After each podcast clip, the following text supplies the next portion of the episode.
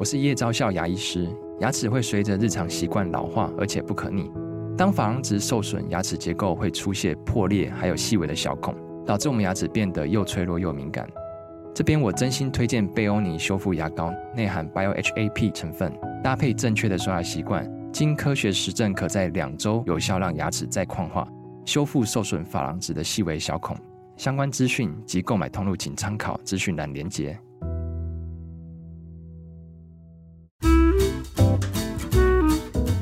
五十后的人生要越活越好，让五十加 Talk 陪你用新的方法创造属于你的理想老后。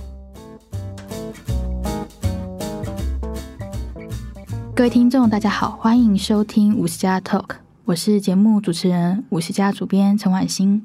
今天的来宾，我们邀请到南大叔跟我们谈谈他离开台积电后财务独立，如何寻找自己想要的人生。请南大叔先跟大家打个招呼。各位观众，大家好，我是南大叔。南大叔曾经在台积电工作大概十年，啊，可不可以先跟我们分享一下那一段工作经历，它带给你的快乐跟痛苦？因为大家都觉得，哎，在台积电工作应该是一个还蛮不错的。一段工作经历啊，薪水也不错，社会地位也不错。可是你好像有提到说，其实那段时间到后来会觉得好像穷的只剩房子跟贷款。可不可以跟我们谈一下这一段经历？好，可以的。呃，首先我觉得能够在台积电工作的员工，大部分的人都是非常聪明理性的哦。那大家都可以做好自己的本分，然后也可以跟同事、跟团队合作的非常的愉快。工作的环境是相对单纯很多，当然薪资水准以大家眼光来讲，当然也是不错了哈。那如果说是就是你的想法都非常的理工思维，也非常习惯那样子的工作环境的话，我认为这是一份非常理想的工作。呃，但是偏偏我觉得问题是出在我自己啦，哈、嗯，呃，我的个性是比较多感性、随性的部分，这个部分一直没有办法被满足。那我刚刚也提到，就是说大家都非常的聪明理智，所以在看事情的标准都比较高，所以相对来讲，做任何事情的心理压力是蛮大的，相对来讲是高压很多。那你也会常常觉得说。长期下来，你都想要达到一个水准，然后事后你就想一想，哦，真的是非常的疲惫不堪。嗯，他的要求是高的，对，是的。你会也会对自己有一点完美主义，就是相对来讲，那我觉得除了工作以外，你自己对于你的人生还有你的生活，你都会忍不住就是会用比较高的标准来看他。嗯，然后我觉得有另外一件事情让我自己觉得非常不舒服，就是最后面我觉得我自己对于时间是斤斤计较的。举个最简单的例子来讲，呃，上班时间，嗯，我们都有固定要去上班的时间嘛。当时候像我住在竹北，要去园区开车，路上塞车了，你内心就会开始觉得焦急，嗯，甚至于说因为。公司停车场，你有自己偏爱的一些停车位，一定要停到某一个特定的位置。是是是，你最后面就发现说，哎，你的人生会被这些时间绑架，没有准时，没有达到你自己的预期，你就会有一个程度上面的焦虑。嗯，那时候平均下班时间是几点？下班时间还是看你的工作内容，还要看有没有紧急的事情嘛。哈，那当然有紧急的事情，你就会处理的比较晚。我个人而言，我大概都是。八点到九点的时间，我我应该就可以下班。嗯，你一旦习惯了，你也不会觉得那那样子的生活非常。因为身边人都是这样子在过生活的？对，我觉得是。对，嗯，那时候下班之后的生活，大概都在做什么事情？都在睡觉啊。结果赚了很多钱，可是好像都没有办法享受，是不是？是的，对。我记得南大叔还有提到说，在那一段时间到最后，好像觉得身体。不太舒服，或者是说好像心灵上也不太健康这种感觉。哦，是的，刚刚也提到，就是说生活圈非常的狭隘嘛。那最后面你人生中好像也没有其他事情可以做比较，然后你就会不自觉去跟同才比较生活。嗯，然后就是你的思维也会比较像是在看看量化的世界。嗯，那。我觉得这也是让我觉得呃，就是不开心或者是不自由。量化的世界是像大家可能会不自觉用数字去比较彼此的人生进度这种感觉吗？是的，例如说，你就会去比较说，为什么星际工程师薪资水准可能没有像你那么好，可是他可能开了一台很好的车，嗯，你就会觉得说，你就会去反反省说，我是不是哪里做错？我是哪里做错了吗？嗯，或者是他出国旅游的时候为什么去？欧洲，然后我可能是去日本，像这种的嘛。对啊，就是你最后面就觉得说，哎，老实讲，你也不太需要去比较这些。可是你就会觉得，在那样子生活很狭隘的情况之下，金钱啊，或者是物质享受啊，甚至于是一些简单来讲，我觉得就是一个追求名牌的人生这样子。嗯嗯我记得南大叔也有提到说，当时其实，在新竹有一栋自己的房子，然后你把它装修的还蛮舒适的。现在事后会不会觉得可惜？说那时候虽然有一个很舒适的房子，可是没有很多时间在享受那一栋房子带来的舒适。我现在当然也会这样子觉得，就是我觉得当时候的那个房子，确实是我人生中的理想的房子。那也反映了当时候的一些心理状态，就是非常的干净，很追求像样品屋的存在哦，一尘不染的感觉。对，然后就是我常常就是有那种强迫症，就是离开家里的时候，我都会回头看看我家里是不是像样品屋一样的，有东西乱掉。对，是不是以防说万一有人不小心来我家，会吗？有这种状况？对对对啊，就偶尔住附近的朋友会来家里、嗯、来玩、嗯、玩啊，你就会想说。不能让他看到你乱的时候，这样子，但是反映那时候的一些心理状态啦。对，嗯，就其实是一个还蛮追求严谨，然后有一点点强迫症的感觉了。是的，但是这几年我是觉得好很多啦。我觉得那时候当然就是身体好像没有非常的舒服，或者是心理是不是健康？嗯、那还有就是我好像对于很多内在的一些目标也非常的贫瘠。那开心啊、快乐、成就感这些事情，好像都不一定能够达到自己想要的目标。这样子，南大叔曾经在二零零九年的时候，你有留职停薪过一年，然后去泰国生活吗？可以跟我们讲一下，呃，那一年留职停薪的生活，因为那应该是你试图想要跳脱原本科技业的工作，去探索自己的一个尝试。对，是的。为什么选择泰国？其实是因为那个居住成本的考量。留职停薪一年，时间其实蛮长的。嗯，如果一年你要吃喝玩乐，也是要花很多钱。所以我的想法是从居住成本比较低的地方开始生活，生活起。对，那其实在那边当然就是。呃，就是学学泰文啊，然后就是学学煮饭啊，然后学学按摩啊什么的，几乎能把大家旅游的时候想在那边学的东西都学了一遍，这样子。也常常因为大家后来都知道我住泰国，对，所以就是我就当起免费的导游这样子，常常在带台湾的亲友到处走走。对，是的，那边的生活跟在台湾确实是不太一样的，特别的轻松自在这样子。嗯，可是后来没有继续在那边 long stay 的原因是什么？呃，我其实有认真的思考过，可不可以在那边移居在那边。所以呢，其实我要记账，嗯，我就发现说，其实我一一个月在那边花的钱真的是不太多。然后我也发现，就是说，哎，其实我在那边，如果我买一间小房子来出租，嗯，其实我只要买个五间。是五间，我其实就可以在那边过我当时候想要的生活。我大概买一个类似，我以台北市来举例好了，就是不是台北市市中心哦，是可能比较像是中和哦，就有点生活机能，对，有点生活机能，但是已经不是市中心的地方了哈。嗯、那我买一个大概三十五 square meter 的房子，大概两百万。台币不到，欸，那还蛮平价的。对啊，是啊，是啊。可是租金报酬率大概有五到六趴，哎，欸，那还蛮蛮厉害的。所以一个两百万的房子，嗯，你其实大概有一万二的收入嘛。所以我刚刚讲嘛，嗯，如果你有真的可以买五间，嗯，就有六万块。其实，在那边可以过得不错的生活。嗯，对，可以过，但是没有选择继续过那样的生活。嗯，是啊，因为我觉得。旅行跟定居其实是不一样的思维，就像谈恋爱跟结婚是结婚是不一，两回事。对，是两回事哦。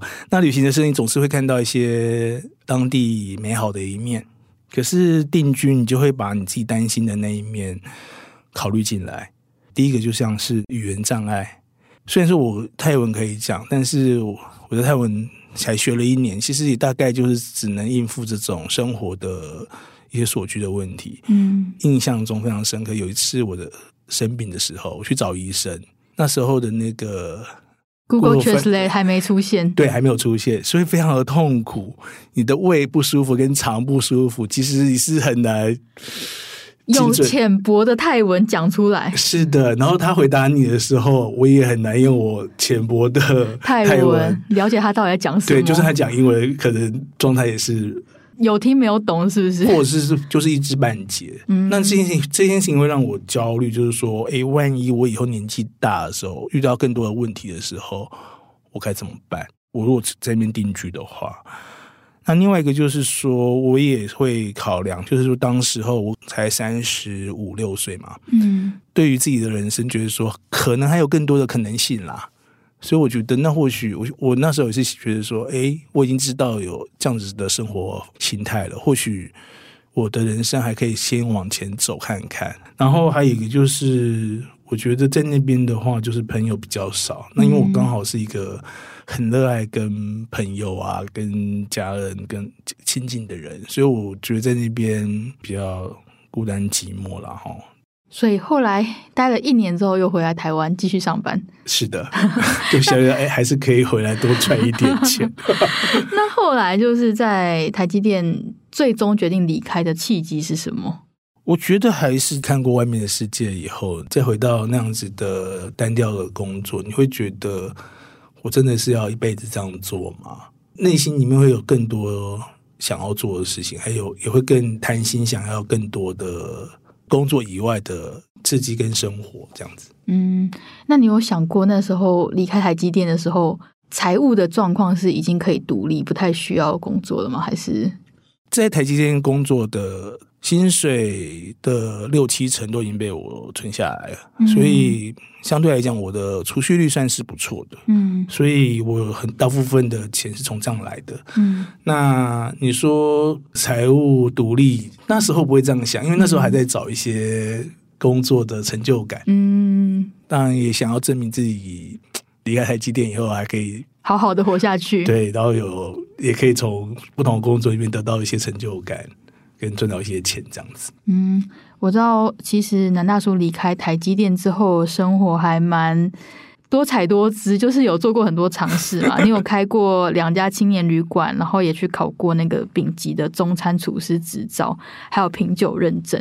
然后现在也会筹办一些餐酒会，甚至做一些装修监工的工作。可以跟我们讲一下，说你离开台积电之后，为自己的生涯做过哪些尝试吗？刚好那时候开放自由行，国外的自由行，所以那时候我，我跟几个朋友就很快就发现说，哎，其实可以做像青旅旅馆这样子的生意，就是第一间、第二间就开了这样子。我离开台积电以后，我评断工作的内容可能是有三个不同的面向，一个是钱、钱金钱，一个是成就感。另外一个是幸福感，嗯，那因为我自己本身很爱旅游啦，所以我我觉得做这样的东西是非常有趣的。但是最后面你就会觉得，哎，好多旅客好好烦人，要求太多了，跟自己去旅行的感觉是不太一样的。对啊，后来才发现，哎，自己是一个就是哎要求没有很高的那个旅客，发现有很多人要求都很多。对对对对，是的。嗯，就是管理一个青年旅馆，其实他要做的工作还蛮多的，是不是？是是蛮多的啊。嗯，嗯，你那时候是纯粹出资，还是有实际在做那些管理的？呃，第一间是出资，那第二间就是跟另外一个朋友就是有管理，确实就是要花很多时间在上面。那后来就是疫情的原因嘛，那就是生意当然就是变得比较差这样子。然后我觉得就是做生意就是只要生意差，合资的股东就有意见，嗯，所以就是最后面呢，其实当然就等不到这个回温的时候，大家就。有意见，所以后面就是我们就转手出去给别人这样子。嗯，了解。所以这个开青年旅馆这一段旅程就暂告一段落。哦，对啊，是啊。那可以讲一下说怎么会去考那个丙级执照，还有品酒认证？这个可能大家比较陌生。其实这都是因缘际会下的事情哦。那首先是以前在做第二间青旅的时候，就想要在 lobby 上面做成这样酒吧这样子的形式，嗯、所以呢就开始就接触一些不同的葡萄酒的知识，喝着喝着就发现根本就有一些好朋友在意大利嫁给意大利人，然后刚好是意大利的酒庄，所以就是跟他们进了一些酒来卖这样子，嗯，就结果就卖着卖着，因为就成立了另外一家公司做这件事情，就为了为了 promote 说我们家的酒适合什么样的料理。所以最后面就发现说，呃，因为没有这么多资源的情况之下，只好、嗯、所以就只好自己做料理。嗯，就自己配酒跟做菜。对，就是你必须要自己去精进这些能力嘛。然后就是，然后就是做着做着发现，哎，其实我对于做菜好像更有兴趣。嗯，所以最后面就继续考了，就是厨师执照。所以后来它变成你的另外一个副业，是不是？哦，是啊。嗯呃，就是我后来就发现说，因为我自己也很爱旅行嘛，哈，那我去旅行的时候，我吃了一些美食，可以试着用工程师的角度来分析每一道菜的一些步骤，我就很快可以知道它的食材啊，它的调味料可能是长什么样子，我我有办法就是。复刻很多菜，就是可能就是我吃到就好吃的菜，对对对，可能五五六成应该是没有问题的。嗯，我有一些好朋友就就发现说我其实有这样的能力，所以他们就是偶尔在我旅行完以后，他们找我叫我来办一些这种餐酒会，让大家体验一下不同的就是异国料理这样子。哦，所以这个斜杠之一，对，是斜杠之一。哎，你还有在做那个装修监工，这个又是怎么养成的能力？因为你完全不是这个背景的。哦，对啊，我就刚刚讲嘛，就是自己房子弄得就是很像样品屋啊。来参观来来玩的朋友就很快就发现，就会问说你怎么弄的？那那就是在这个过程里面，我其实就是自己就摸索出来说，哎，怎么去做这些装潢什么的？对，嗯。就是自己因为装潢过房子，所以渐渐也对这方面发现还蛮有兴趣。所以其实，在过去可以说十年的时间，还做过蛮多各式各样的尝试。嗯，可以请南大叔分享一下，因为你刚刚说你觉得工作有三个要素很重要：钱、成就感跟幸福感嘛。前面两个可能。大家会觉得比较可以想象，就是工作就是要赚钱，嗯、然后工作要让你觉得说还蛮有成就感。那幸福感为什么对你来说是一个重要的元素？呃，首先我还是要讲哈，钱还是真的很重要。人生没有钱真的是万万不能啦。嗯、但是以我自己来讲，我已经花了十超过十年时间在执着赚钱这件事情了。嗯。所以我一直很想要追求幸福感，但是幸福感其实是非常主观的感受啦，是每一个人对于生活的满意度的认知。嗯，也可能是因为经过了什么事情，然后让你对同一件事情有不同的感受。可能我也是经历了正规的工作，然后也也经历了不同的工作的一些探索。嗯，所以我反而就是非常的珍惜现在人生生活的一些点点滴滴啦。那在台积电的工作室，钱肯定是有的嘛？那有成就感吗？成就感有。哦，OK OK，只是可能幸福感略逊色了一些。呃，就是只有领到钱的时候有一点点幸福感，幸福感对，其他时候 不太幸福，对，物质的幸福感。嗯，了解。那你觉得过去十年之间这些斜杠的工作，嗯，他们有带给你成就感或幸福感吗？除了钱没有赚到以外。成就感跟幸福感都很满，所以要找到有三个交集的工作，好像蛮困难的，在现代生活当中。是的，所以这也是我接下来的人生在寻找的事情。我想要找到这三者的交集的那个工作。嗯，你有赚到钱，你有成就感，你也觉得自己整体人生来说是很幸福的。可以请南大叔分享一下，因为你有提到说，即使在离开台积电之后，你觉得当时在工作上学会的一些专案管理方法，它其实对你来说还是很受用的。它可以用来规划自己的人生，这部分是怎么执行的？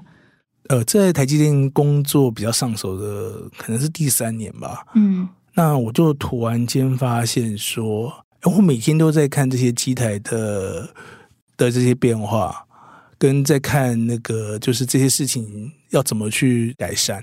我突然间发现，哎，我的人生为什么没有这样子的 control table，就这样子控制表呢？于是我就想想，哎，我应该帮我的人生，呃，就是打开一个这样子的，就是的控制表。然后呢，做工程师在执行这件事情，有所谓的像 PDCA 嘛，哈、嗯、，Plan、Do、Check 跟 Action。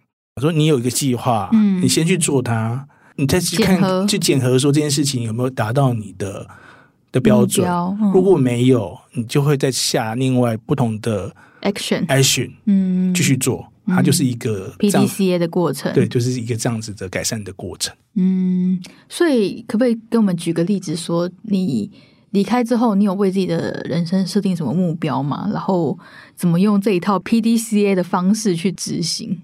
我觉得最主要财务独立这件事情哦，其实就是用 PDCA 的方法来做哦，并不是说钱多到用不完啦，嗯，而是说日常生活过得去啊，够用这样子，不太为钱烦恼。对，然后我的标准就是不必太过委屈自己，嗯，但是也不用太将就生活这样子。嗯，第一件事情就是，我就先去找到财务自主的一个数字，那就是透过记账。嗯，我我做了半年的记账以后，我就大概知道说花多少钱。嗯，好，再就是我去想想看，我手上有什么投资资源可以用。嗯，那我先知道说我每一年要花多少钱的时候，我就看我手上的这些资金要怎么运用。那我大概就是有三分之一的部分是做一些比较中低风险的投资。嗯，像储蓄险啊，或者是债券这样子。哦，这个是。比较中低风险，对，因为我觉得我自己还是觉得我的理财观念比较偏保守。那我至少有三分之一是做这种中中低风险的时候，我比较内心会比较稳定一点点，安稳一点。嗯，是的。那再就是再来就是有三分之一的部分，我就是透过比较中高风险的，像是 ETF 啊、基金啊，或者是投资型保单这些，嗯，好来。帮我创造更多的财富，这样子、嗯、就是相对来说，这些是比较有成长性的投资工具。是的，但是我也觉得风险考量嘛，所以就是大概有三分之一就压在这里，这样子。嗯，了解。对，那是三分之一就是还是靠我自己 工作啊，还是要赚钱就对了，对，还是要赚钱的、啊，就是做一些乐在其中，然后按件计酬的兼职工作啊、嗯。那另外一个就是说要看你花多少钱嘛，我觉得、嗯。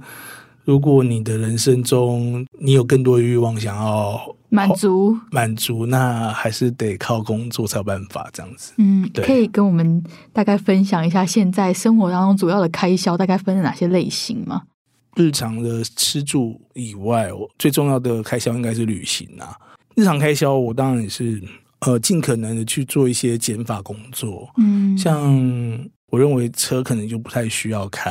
嗯，所以我我就是大大众捷运系统为主这样子。嗯，但是因为呢车没开以后，就我就规定自己说我可以有三千块搭计程车的扣塔。万一我真的坐捷运，有些地方捷运没办法到，好，我其实一个月可以花三千块坐计程车的。嗯，但其实根本也花不了那么多钱，可能一个月可能花花不到一千块吧。嗯，所以其实如果你是日常生活主要仰赖大众运输工具的话，在行这个部分其实不会花太多钱。是的，那。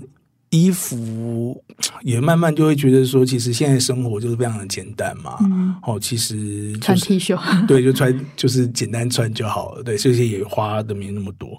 那其实花比较多可能是吃啊，因为我就是很爱吃的人，嗯、很爱吃、很爱喝的人。我觉得那是花比较多钱的部分，这样子。嗯，没酒没事。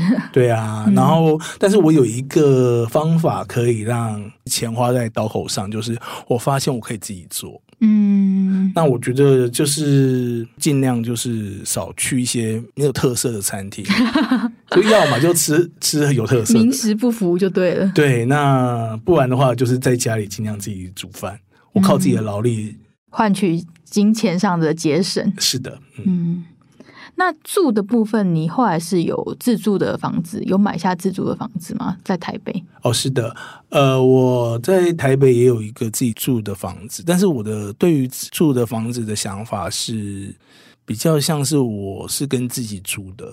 我觉得人生很长哦，那可能这十年我对于这个房子很满意，嗯，可是我觉得可能接下来再过十年或二十年，因为我单身嘛，我有可能会去住养老院。嗯，所以我比较觉得是比较像是跟自己租房子这样子，所以我在计算这些生活费的时候，我是以房贷的利息当做自己的那一年的租金租金支出。哦，就是你把自己当成是自己的房东，对，懂。那这个房子它的本金的部分，可能日后会变成某个资产，你可以把它卖掉，这样子。对，那甚至于就是也可以当做你万一需要去住养老院的资金。了解，那这个是平常日常的开销。在旅行这个部分，你现在是规划，比如说一年大概是几趟旅行？我不知道难以计算，是不是？我觉得应该是说计划永远赶不上变化了。哈，那因为之前的话，觉得一年大概四趟旅行是让我自己觉得舒服的，春夏秋冬各。各一次这样子，但是因为疫情完以后，哦，事情就是变变得非常的复杂。嗯，因为那个我其实就是为了要我的机票尽可能不要花钱，嗯，或者是用里程数换，所以我累积了非常多里程。嗯，那我会去挑一些比较冷门的时间去玩，因为这样的话也可以节省很多的旅费。嗯。对，那因为你也知道，疫情完以后，很多在有有在玩那个就是里程数航空公司里程数的人都知道，你很多里程都要过期了。哦，没办法再换免费机票。呃，就是如果你现在不换的话，就是换不了了。对，快换不了了。南大叔刚刚有提到说，你有先用记账的方式，先算出自己一年需要多少的开销，然后再用这个数字去规划后续的。要选择什么样的投资工具，以及说你一年可能需要赚多少钱，可以花多少钱，这部分可不可以再跟我们分享的稍微详细一点？我后来也是意外的发现说，其实我的估算的方法就跟国外的四 percent 法则是相像的。呃，举例来讲，就是他准备了一千五百万，那他如果说你一年的投资报酬率有在四趴左右，那你可以提领的金额大概就是六十万。所以你就可以有六十万可以花。其实我是蛮符合这个、嗯、这个标准在做的。这个法则。对，嗯，对。那其他如果说像我想多花钱，我就是兼职工作多做一点这样子。嗯，努力工作去换。对，嗯。所以其实工作在现在这个呃，可以说已经财务独立的阶段，对你来说还是有一些意义，对不对？绝对有啊！有工作你才有动力去学习更多的事情，这样子。嗯。那可不可以请南大叔再分享一下说，因为其实你现在是还不到五十岁，那有就是为可能更以后的生活去做一些规划吗？比如说想说自己七八十岁的时候要过什么样的生活，然后在财务上可能要提前做哪些准备，像是保险啊等等的。呃，因为我自己单身嘛，所以我觉得除了财务规划以外，我觉得保险蛮重要的。单身的人，没有人有义务要照顾你，所以你还是要靠保险或者是金钱，才能够有一个有尊严的老年。对，有尊严的老年。那还是跟大家一样，我觉得还是要把这些风险转嫁给保险哦。尤其是单身的人哦，我觉得像住院啊、医疗啊，还有长照，哦，这些东西都是缺一不可的，所以我都尽可能的让自己规划了。多一点，那因为每一个人的状况不一样，我会以自己担心的部分尽量做规划跟安排，这样子。嗯，所以你保险的重点在于可能医疗或者是说长照的部分吗？哦，对啊，其实像保险它有分嘛，就就是第一个当然就是像就是寿险嘛，然后意外，然后住院、癌症跟长照或者是重大疾病这样子。对我来讲，最不需要的。因为我是单身的人，最不重要的是是寿险，所以寿险可能有个三十万，嗯，够以后丧葬丧葬费用费用就好了。对，那其他的我觉得反而是活活的时候用得到，多规划一点点这样子。嗯，这些保险是从年轻的时候你就开始买了吗？当然，也就是随波逐流嘛，哈，就是大概看看自己可以买什么。那那因为那时候就当然是有意外险、医疗，就是日额型的医疗险。那时候也有做长照啦，对。那我反而是这几年时间比较多，我才认真的去把每一块区块再拿出来认真的看，然后就是问自己说，是不是有什么部分需要增加的？实支实付的部分是后来才增加的，嗯、然后重大疾病我也是后来有再增加一些额度，这样子比较安心一点，更安心一点，因为已经意识到自己不会再赚更多钱，可能不会再赚更多钱，所以我就想说，那做一些防守型的一些风险转嫁，就转嫁。嗯，所以对你来说，健康是你比较在意的部分，是不是？我觉得是，对，我觉得对于单身的人不能动以后。后面都是风险，所以就是 所以我会特别注重这件事情。对、嗯，所以其实这方面的准备算是还蛮做的，还蛮完整的。人生走到这个阶段，已经过了那个曾经很努力在赚钱的人生，然后也有一个阶段是很努力的去追求生活的快乐，或者是工作可以带来的幸福感。那你现在如果再让你重新回顾的话，你觉得说？会怎么去排序人生当中的目标？最想追求的是什么？前面这二十年哦，有十年在台积电。那在这十年的台积电的工作的经验，让我就算离职后面的后面十年，还是能够时时保持理性，好让我的天生浪漫不至于太失控。嗯，好，然后我也非常谢谢我后面十年做了这些事情哦。那我觉得在这二十年。以来，我终于在内心里面的理性啊，跟感性的关系越来越平衡、平衡跟协调。然后就是，所以现在的生活状态，我觉得是非常非常满意的。嗯，对于自己也有一些醒思，就是不要去抓住过去那些成就啊或荣耀，后也然后以前的一些不开心的回忆，或一些懊恼的一些伤心过去也。也不需要常常提起这样子，嗯，不需要太执着于过去曾经发生什么事。对，就是也也是不开心的这样子。那开心的做每一件事情，活在当下最重要。那我现在的生活重心，当然就是第一个就是还是努力的学习啦。哈，我觉得人生就是要不断的学习。那你会发现不同的世界。嗯、那当然就是理财，我觉得理财也是一个很重要的功课。嗯，然后再来就是我很爱烹饪嘛，说烹饪。嗯技术的提升，嗯，它也是一种学习，那也是一种学习。然后你就是可以从不同的人身上可以学到很多东西，这样子。然后还有，当然就是旅行，然后就是保持健康、运动。接下来的人生对我来讲最重要的事情应该有几个哈，一个是爱与分享，嗯，我觉得分享自己有兴趣的事情，让大家。也能够从中就是得到一些收获跟乐趣，我觉得那蛮重要的。包括旅行，包括餐酒的种种知识嘛。对对对，那当然。然后再就是说，还有就是，我觉得我接下来人生，我觉得我想要更专注于过自己的人生。嗯，以前有点为别人而活嘛。父母在的时候，当然就是或多或少会为别人活嘛。你也会去。